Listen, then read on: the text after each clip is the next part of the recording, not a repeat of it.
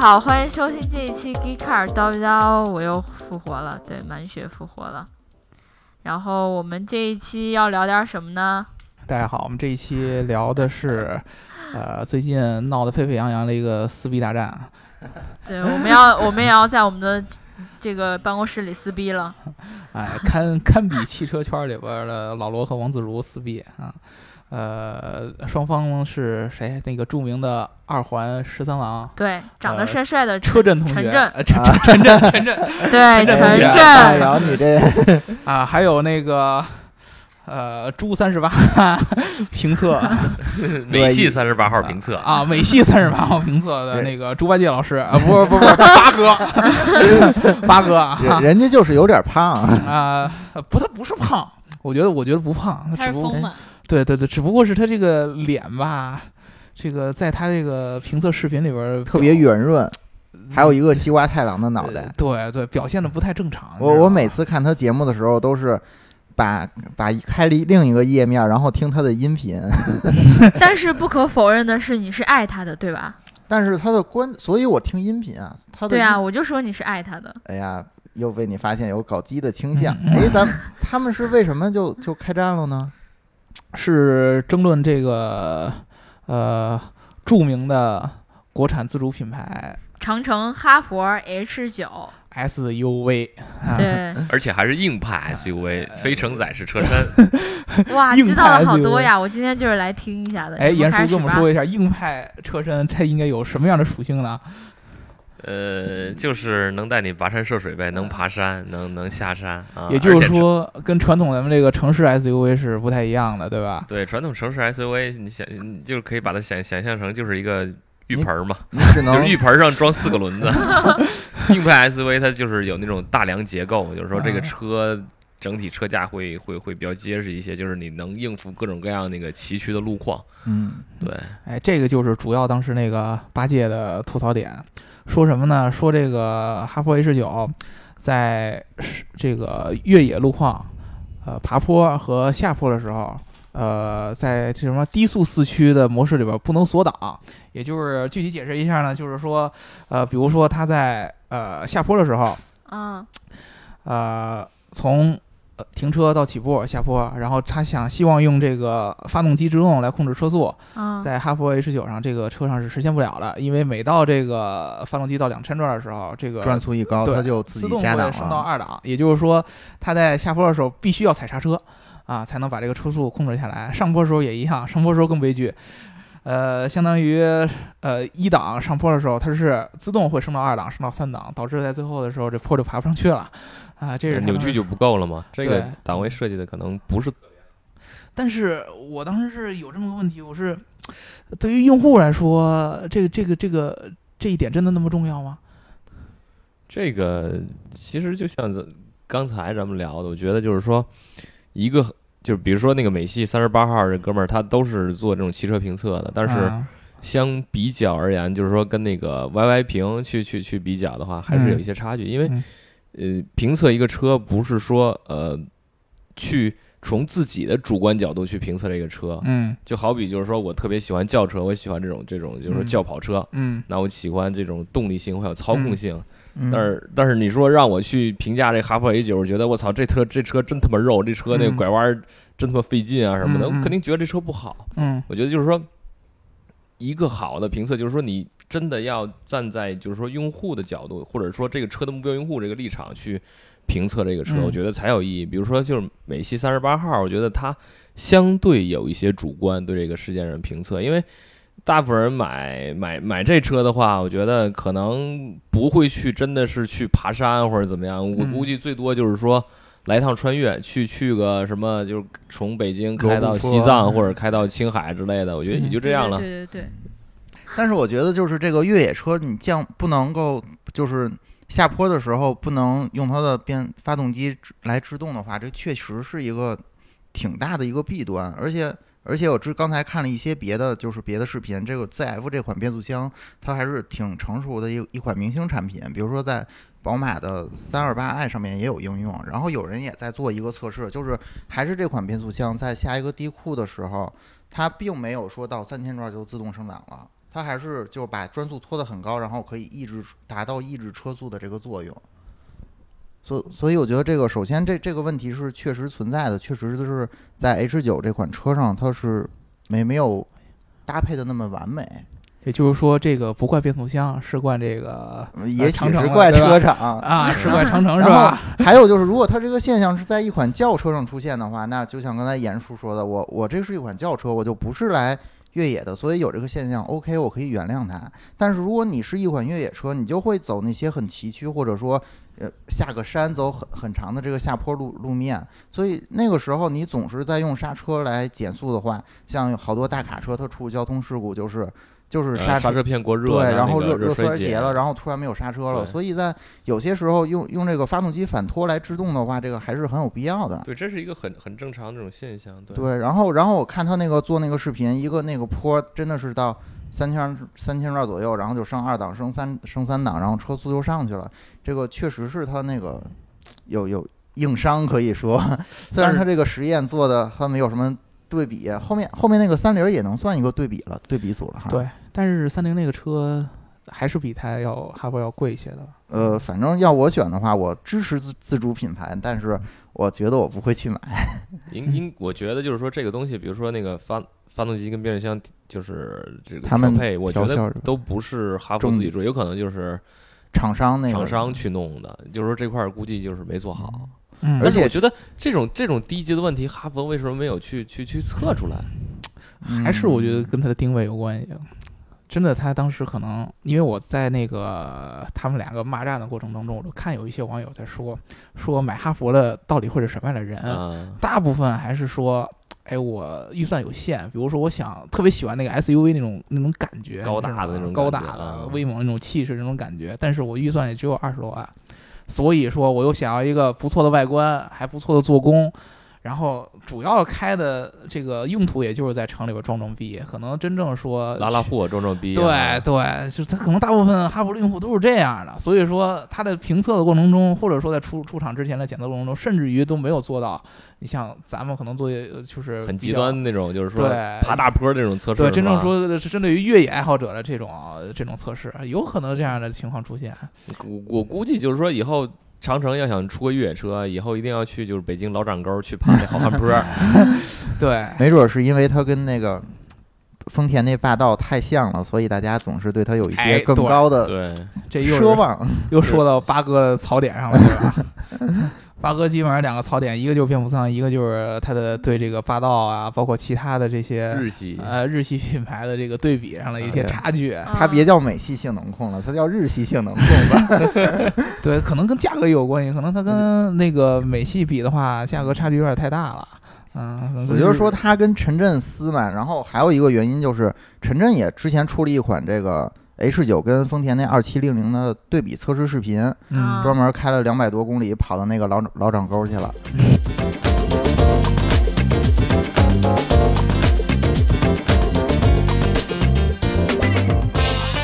其实陈震也有提到这个降档、这个下坡太快这个，但是他并没有说这么多，他只是最后提了一句说，这个车开了陡坡缓降，下坡也还是很快，然后大家要小心当心这点，还是要踩刹车的，只是这简单的两三句话就带过了这点了。其实，我就是我，我想这块儿的确也是个问题。如果真的有人拿这个车去越野的话，陡坡缓降这功能如果不好使，我踩一脚刹车，这车有可能直接翻过去。如果这个坡儿特别陡的话，很有很有可能会出现这种问题。这就看技术了。你们一新手也不要去那些太陡的坡 儿。对，那倒是。我觉得长城就是说把这个事情，就是说假设成所有的用户不是那种资深的这种越野用户，而是说那些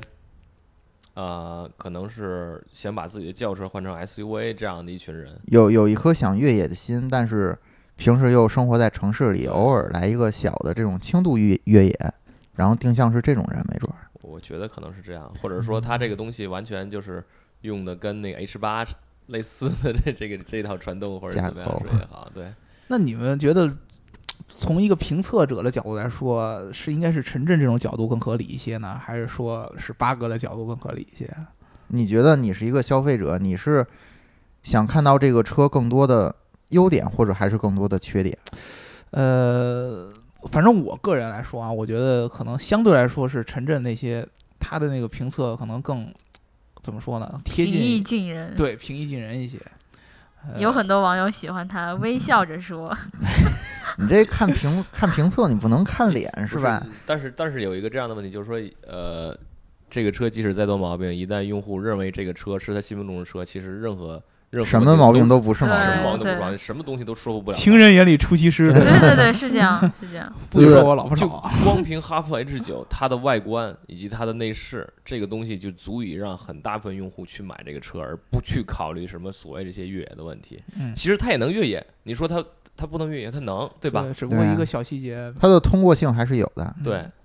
所而以且我发现挑车挑到最后，你知道这么多，知道那么多，知道发动机什么样，它用什么变速箱，你挑最后还是看一眼这个外观我喜欢，好就这辆 了。就跟女人挑衣服似的，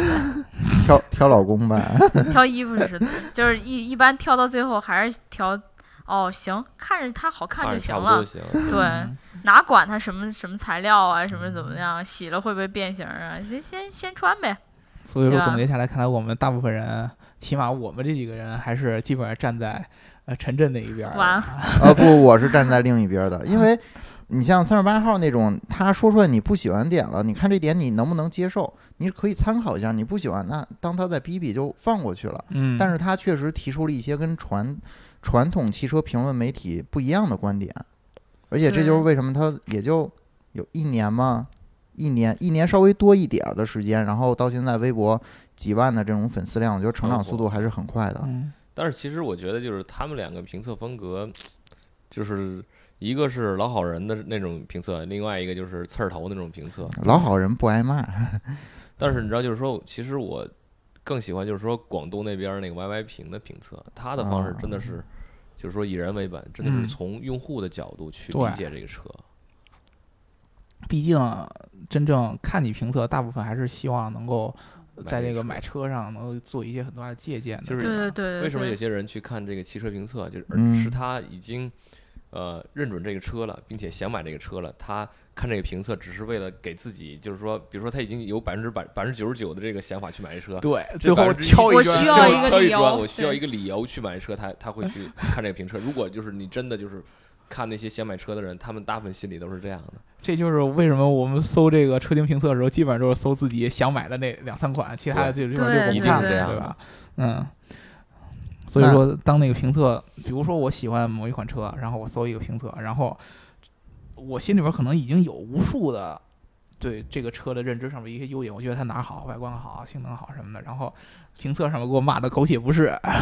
当时那种感觉不是说怎么说呢，不是说感觉自己清醒了很多，有一种感觉被人打脸的感觉。对你知啊道吗，而且是特别不愿意相信他。嗯对 就，对当我认定这个东西的时候，我就觉得它挺好的呀，你干嘛那么说？然后心里是拧巴的，嗯其对实啊真的，就是人其实就是他所有的决策，大部分都是非理性决策，真的是这样。对对对，所以我觉得你们这说的，那要这样说的话，这个在我眼里，这评测这个节目存在意义就打了很大的折扣了。评测有时候我觉得对很多人来讲，要么就是娱乐性，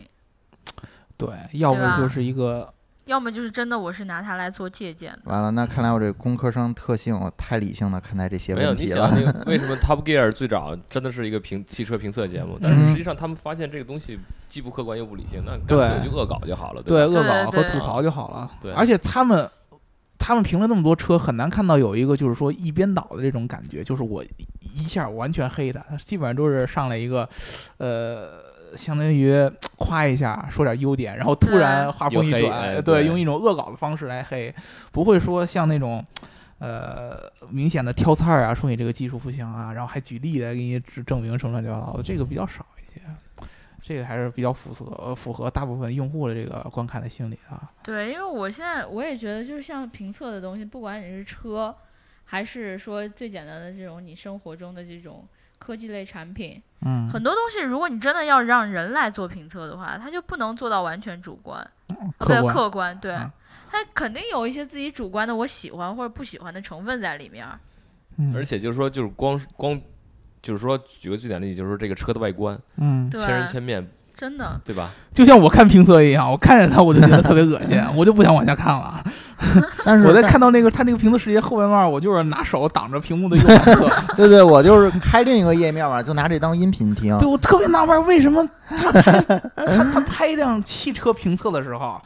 这个镜头一直在对着他的脸，哎而且对对嘴的部位，对 啊，那个原来你们都在看这个，特别的恶心，而且而且他原来他去年刚刚出来的时候还收是敛点儿。 对啊，注注意你他他他他他还他还是这个长发对吧？啊，长发然我一个人。后现在换了一个那个发型，就相当于一个跟一个一多板萌儿啊！天然呆，萌到深 处天然呆。这是真爱，我们知道了，我们会把你的爱情爱意转达给他。但是我觉得刚才有一个嗯问题，就是如果你想买这车了，然后你平时对车不是那么了解，然后你很冲动的去买了，然后它有一些真的你用的时候有一些很硬伤在，然后你五天开两天去修它，就很影响你使用感受。我觉所以得这个时候才是你汽车评测节目出存在的意义，就是给一些消费者给一个从专业角度来分析一下这个车在各种方面是不是完美，是不是适合你家用。反正我觉得，就我个人而言的话，就像你说的，我真的不了解这个车，我什么都不太对懂，所以我我我有时候可能连它的毛病我都不知道，我开着它我都不知道它有毛病，但你信不信？但是你开的时候有毛病了，它就给你搁路上了，我那那我种也不懂，我也就知道哦，它有毛病了。所以这就相当于咱们之前著名的咱们这个思想家老子说过一 句话：“我为什么要写《道德经》？老子愿意，是吧？我不管你挑什么错，老子愿意。好吧， 其实我觉得就是说，如果三十八号真的是为用户或者是为广大想买这个车的用户群体去着想的话，他就应该就是学学老罗一样，对真的就是说我把这个事情一定要升级化、扩大化，因为这才是一个负责任的一个表现，对吧？”所以说，八哥，你要是听到我们这期节目，你去找这个长城去撕一下逼，你也在他们门口砸个车什么的。对，我觉得就像这个这种，就是说变速箱你不能锁定，就是挂的换到手动模式，你你你你连续连续升档，我觉得这个事儿确实挺挺挺扯的，真的嗯挺扯的。嗯，停车是有点严重是吧？我觉得有点严重，因为啊对对我我也觉得我挺开我严的重自己的车，就是我我特别喜欢开山路嘛，我开时候就是真的是用会用发动机自动去去去开的。对，这时候如果你自己不断去升档，我没事儿咣咣咣踩刹车，他对速妈度的，越来越快。对啊，这个很危，我觉得挺危险的，说实话。哎，我觉得严叔站我这边来了，嗯，嗯没有这个 问题，就对是对就是就这对个问题，还是其实我是对站着站在就是说用户的立场去去说这个问题，但是就是说美系三十八号他的表现这种态度，就是给人感觉就是太主观了，太自负了。嗯如果他再以以更那种更平和的态度，就是说像老何一样，就是老罗一样，就是去平和的，就是说把这个问题陈述对，出这来。真的是个一二问三四题五六的七八话九十这些问题全对他妈是问题，你你不解决，跟你讲这个事儿就就你摊上大事儿了，你知道吧？嗯，这这就是我还比较喜欢三十八号的原因，就是其实我都无所谓是是谁在这儿在这儿站出来说，或者他什么态度说，只要我从他的节目中能够提取出来我想要的东西，或者说感觉有一些营养，那我就是喜欢他，他就是好的。然后他做人什么魅力，我关我鸟事。对对对其对实对，其实这一块儿啊，常常它比较痛苦，因为你如果就是你去动用动用媒体或者动用水军去把那个三十八号这些东西声音给压过那去，会越压花的散钱远远少于我去召回那些车、重新维修那些车、重新调教那些车的钱。嗯，好多好，就是说传统车企大部分都是这样去执行的，我觉得包括他俩这事儿还没有影响到可以厂厂主机厂来镇压一下，他俩没有这么大影响力吧？我觉得主机厂应该开始有所动作。注意了，对，我觉得水应该军肯是这定样。是会有的。嗯其实你想，你像最早就是说速腾断轴这个事儿，啊当当时就是拼命去压嘛。嗯，如果就是说他不用这这这种方式去做的话，他往后亏的更多，可能会亏几十个亿。大大众神车嘛， 就是你看任何以往就是出现这种问题，基本就是说车厂这种手段肯定是先动用水军，就以这种先就是用说看公起来关最低成方本，可能方他式去搞这花个。个几千万、五千万、一个亿，那我把这事儿平息下来，那好，那这这这个我就只花了一个亿。实但在是如压果我不把住所有车全换，嗯那个成本是巨高的。太高了，对而且对对形象也也有影响。对，嗯，但是在这件事情上，就是说在召回这个事情上，日本人 还是挺牛逼的，只要有问题的立刻召回，不像德国大众他妈的。所以日本人还是严谨。嗯，对，所以嗯就是呃，说到这个水军这事儿，我现在突然觉得网友其实很多很大一部分人其实是站在三十八号这边儿的，真的，是吗？对他们就是不不评论说这个人长得怎么样，或者节目做的怎么样， 对吧？ 你从一我的眼神就能看出我要吐什么槽是吧？他他提出这个问题，实际上是问题是对是的，对对对是，存在的，对是一个非常对对好的问题。嗯，对所以而且很多人现在骂的就是那些在骂三十八号的人，因只为不过们他没的有提把出的问方题式对点嗯出来，就网友就觉得你们就是收了钱的，啊，你们就是一些就是收了人家钱就是说好话的人。嗯拿就是人就是手短嘛，肯定是这样。就是充值哥是吧？对，我觉得对其实收人钱也无所谓，我我这个是我盈利的方式，我要这样做啊。对自媒体肯定有些就是自出来媒体混嘛，还是要吃饭的呀？自媒体分几种 嘛？嗯，那个类似于三十八号这种自媒体，因为它相当于呃只在优酷去传播自己的视频嘛，它是嗯优酷的 PG 系用户，嗯就是说它是产生这种专业内容的。嗯，那这块儿的话，它实际上不需要跟厂商合作，它哎只需它只需要就是在优酷去分发自己内容，然后在在它那个呃视频前面那些贴片广告啊，嗯这些嗯嗯都是会跟这嗯些他的资源是点这击些这量些啊用用户户去的去分成的嗯嗯嗯对这个当时是我在优酷做的一个项目，就是说跟那些就是上传视频资源用户进行这样一个广告分成业务，嗯嗯得啊说他啊就只要把自己视频内容做上去之后，他他可以通过就是很公平的手段去赚到这部分钱，嗯而不是对说对对拿人手短拿拿车就厂的并不是钱跟车有关系的方式来来钱。对对，他嗯其实他就相对能做到比较客观或者公正，嗯啊，这就是对刚我下午还在看有网友评论说，你一个人做这一个节目出来，不可能是你一两个人能做出来的，你背后要有团队，你的钱从哪儿来？所以有人就说三十八号也肯定是拿钱了，这我就一直在在想他是到底拿钱没有拿钱，因为我看过之前他的节目，他自己有说我是绝对没有从任任何车厂来给我钱让我来做这档节目的。那呃我，我觉得就像严叔说的那样，是也许是广告或者那种方面会有一些分成。